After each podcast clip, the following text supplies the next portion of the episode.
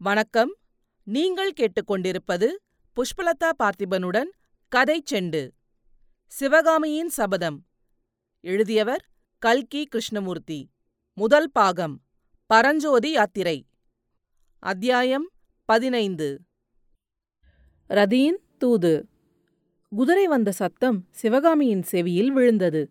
குதிரை நின்றதையும் அதன் மேல் வந்த வீரன் இறங்கி தன்னை நோக்கி நடந்து வருவதையும் அவள் உணர்ந்தாள். வருகிறது இன்னார்தாம் என்பதை அவளுடைய நெஞ்சு அவளுக்கு உணர்த்தியது. இருந்தாலும் திரும்பி பார்த்து சந்தேகம் தீர வேண்டும் என்ற ஆவல் அளவில்லாமல் எழுந்தது. அந்த ஆவலை பலவந்தமாக அடக்கிக் கொண்டு சிவகாமி சிலையைப் போல் அசையாமல் நின்று கொண்டிருந்தாள். குமார சக்கரவர்த்தி மாமல்ல நரசிம்மர் கையில் பிடித்த வேலுடன் வந்து சிவகாமியின் அருகில் குளக்கரைப்படியில் நின்றார். குளத்தின் தெளிந்த நீரில் சிவகாமியின் உருவத்துக்கு பக்கத்தில் நரசிம்மவர்மரின் உருவமும் புலப்பட்டது. அப்போதும் சிவகாமி அவரை திரும்பி பார்க்கவில்லை. வீர சௌந்தரியம் குடிகொண்ட தேஜஸுடன் விளங்கிய நரசிம்மரின் நவயௌவன முகத்தில் லேசாக புன்னகை அரும்பியது. அவரும் சிவகாமியை நேராக பார்க்காமல் தண்ணீரில் பிரதிபலித்த அவளுடைய முழுமதி முகத்தை உற்று நோக்கினார். சிவகாமி சட்டென்று முகத்தை திருப்பிக் கொண்டு அவளுக்கு இன்னொரு பக்கத்தில் நின்ற மான்குட்டியை பார்த்து ரதி இவர் யார்?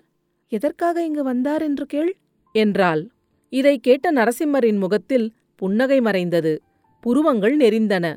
அவரும் ரதியை பார்த்து ரதி உன் எஜமானி பரதகண்டத்திலேயே இணையற்ற பரத கலாராணியாகிவிட்டாள் அல்லவா பழைய சிநேகத்தை நினைவு வைத்திருக்க முடியுமா? இவர் யார் என்று கேட்கத்தான் தோன்றும். இது ஒன்றும் எனக்கு ஆச்சரியமில்லை ரதி என்றார். சிவகாமி ஆத்திரம் நிறைந்த குரலில் கூறினாள். ரதி ஆச்சரியத்தையே அறியாதவரான சக்கரவர்த்தியின் திருக்குமாரருக்கு என்னுடைய ஆயிரங்கோடி நமஸ்காரத்தைச் சொல்லிவிட்டு இதையும் சொல்லு. அவரோ பூமண்டலாதிபதியின் புதல்வர். தேச தேசங்களின் ராஜாக்கள் எல்லாம் தம் திருப்பாதங்களில் விழுந்து வணங்கப் பெற்ற பிரபு. அப்பேற்பட்டவர்க்கும் இந்த ஏழைச் சிற்பியின் மகளுக்கும் சிநேகம் எப்படி சாத்தியம்? அந்த எட்டாத பழத்துக்கு ஆசைப்பட்டது என்னுடைய அறிவீனந்தான் என்பதை உணர்ந்து கொண்டேன் ரதி. மாமல்லர் பரிகாசம் தொனித்த குரலில் சொன்னார். ரதி உன் எஜமானிக்கு ஒரு விஷயத்தை ஞாபகப்படுத்து. பரத சாஸ்திர பண்டிதையான சிவகாமி தேவி இப்போது ஆடரங்கத்தில் நிற்கவில்லை அபிநயம் பிடிக்கவில்லை. நிறுத்தம் நிருத்தியம் ஹஸ்தம் அபிநயம் ஆகியவைகளை கொஞ்சம் ஒதுக்கி வைத்துவிட்டு என்னுடன் சுபாவிகமாக பேசச் சொல்லு. இயற்கையில் செவ்வரியோடிய சிவகாமியின் கண்கள் இப்போது கோபத்தினால் கோவை பழம் போல் சிவந்தன. ஆமாம் ரதி ஆமாம். நான் நடன அரங்கத்தில் நடிக்கும் நாடகக்காரிதான். காஞ்சி சக்கரவர்த்தியின் திருக்குமாரர் எங்கே? ஆயனச் சிற்பியின் மகள் எங்கே? மாமல்லரின் அருளை பெறுவதற்கு அரண்மனைகளிலும் அந்தப்புறங்களிலும் வளரும் எத்தனையோ ராஜகுமாரிகள் தவங்கிடக்கிறார்கள் அரங்கமேடையில் ஏறி ஆடும் இந்த ஏழை பெண்ணின் ஞாபகம் அவருக்கு எப்படி இருக்கும்? என்று சிவகாமி சொன்னபோது அவளுடைய குரல் தழுத்தழுத்தது. அவளுடைய கண்களில் நீர் துளித்தது. நரசிம்மவர்மர் மனங்கணிந்தவராய் அன்பு ததும்பிய குரலில் சிவகாமி ஏன் இப்படியெல்லாம் பேசுகிறாய்?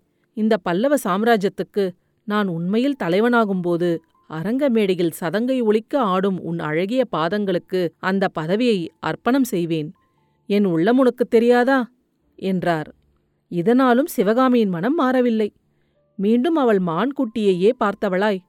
ரதி கதைகளிலும் காவியங்களிலும் புருஷர்களுடைய நயவஞ்சகத்தைப் பற்றி எவ்வளவோ கேட்டறிந்திருக்கிறேன். ஆனால் அவர்களில் யாரும் காஞ்சிகுமார சக்கரவர்த்திக்கு இணையாக மாட்டார்கள். என்றாள். நரசிம்மவர்மருக்கு இப்போது உண்மையாகவே கோபம் வந்ததென்று அவருடைய புருவங்களின் நெருப்பிலிருந்து தெரிந்தது. சிவகாமி ஏன் இன்றைக்கு இவ்விதம் மாறிப்போயிருக்கிறாய்? எவ்வளவோ ஆசையுடன் நான் உன்னை தேடி வந்தேன்.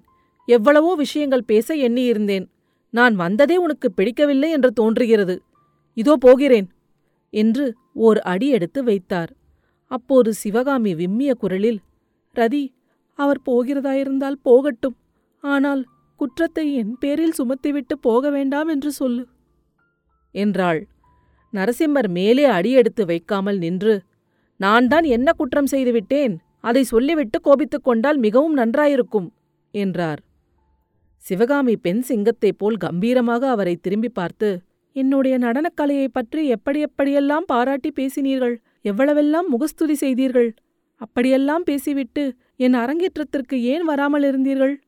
என்று கண்களில் கனல் பறக்க கேட்டாள். நரசிம்மர் கலகலவென்று சிரித்து இதை முன்னமேயே கேட்டிருக்கக் கூடாதா? நான் அரங்கேற்றத்திற்கு வரவில்லை என்று உனக்கு யார் சொன்னது? மேல் உப்பரிகையில் என் தாய்மார்களோடு உட்கார்ந்து பார்த்து கொண்டுதான் இருந்தேன். அவர்களுக்கு பரத சாஸ்திர நுட்பங்களைப் பற்றி அவ்வப்போது எடுத்து சொல்லிக் கொண்டிருந்தேன். நான் சபையில் நேரில் வந்து உட்கார்ந்தால் ஒருவேளை உன் ஆட்டத்துக்கு பங்கம் விளையுமோ என்று பயந்தேன். அதற்காக இவ்வளவு ஆர்ப்பாட்டமா? என்று கேட்டபோது சிவகாமியின் முகத்தில் அதுவரை காணப்படாத மகிழ்ச்சியும் மலர்ச்சியும் தோன்றின. நரசிம்மரை ஆர்வத்துடன் நோக்கி இதை முன்னமே நீங்கள் சொல்லவில்லை என்று கேட்டாள். சொல்வதற்கு நீ இடம் கொடுத்தால்தானே? இன்னும் எவ்வளவோ சொல்ல வேண்டியிருக்கிறது. உன்னுடைய சிம்மாசனத்தில் உட்கார்ந்து பேசலாம் வா என்று கூறி நரசிம்மர் குளக்கரையில் மரத்தடியில் அமைந்திருந்த பலகையை பார்த்தவாறு சிவகாமியின் கரத்தைப் பிடித்து அழைத்துப் போக எத்தனித்தார். சிவகாமியோ அவர் பிடித்த கையை சட்டென்று இழுத்துக்கொண்டு மானைப்போல் போல் துள்ளி கரை மீது ஏறினாள். அவர்கள் இருவரும் போய் மரத்தடியில் போட்டிருந்த பலகையில் உட்கார்ந்ததை ரதி தலை நிமிர்ந்து பார்த்து கொண்டிருந்தது. இனி நம்முடைய தூது இவர்களுக்கு தேவையில்லை என்பதை தெரிந்து கொண்டது போல் அது குளத்தோரமாக கருகருவென்று வளர்ந்திருக்கும் பசும் புல்லை மேயச் சென்றது. அடுத்த அத்தியாயத்தில் விரைவில் சந்திப்போம். கதைச்செண்டு பற்றி உங்கள் நண்பர்களிடமும் உறவினர்களிடமும் பகிரவும். உங்கள் கருத்துக்களை கமெண்ட்டுகளில் பதிவிடுங்கள். உங்கள் கருத்துக்களை கேட்க ஆவலுடன் காத்துக் கொண்டிருக்கின்றேன். நன்றி. நீங்கள் கேட்டுக்கொண்டிருப்பது புஷ்பலதா பார்த்திபனுடன் கதை செண்டு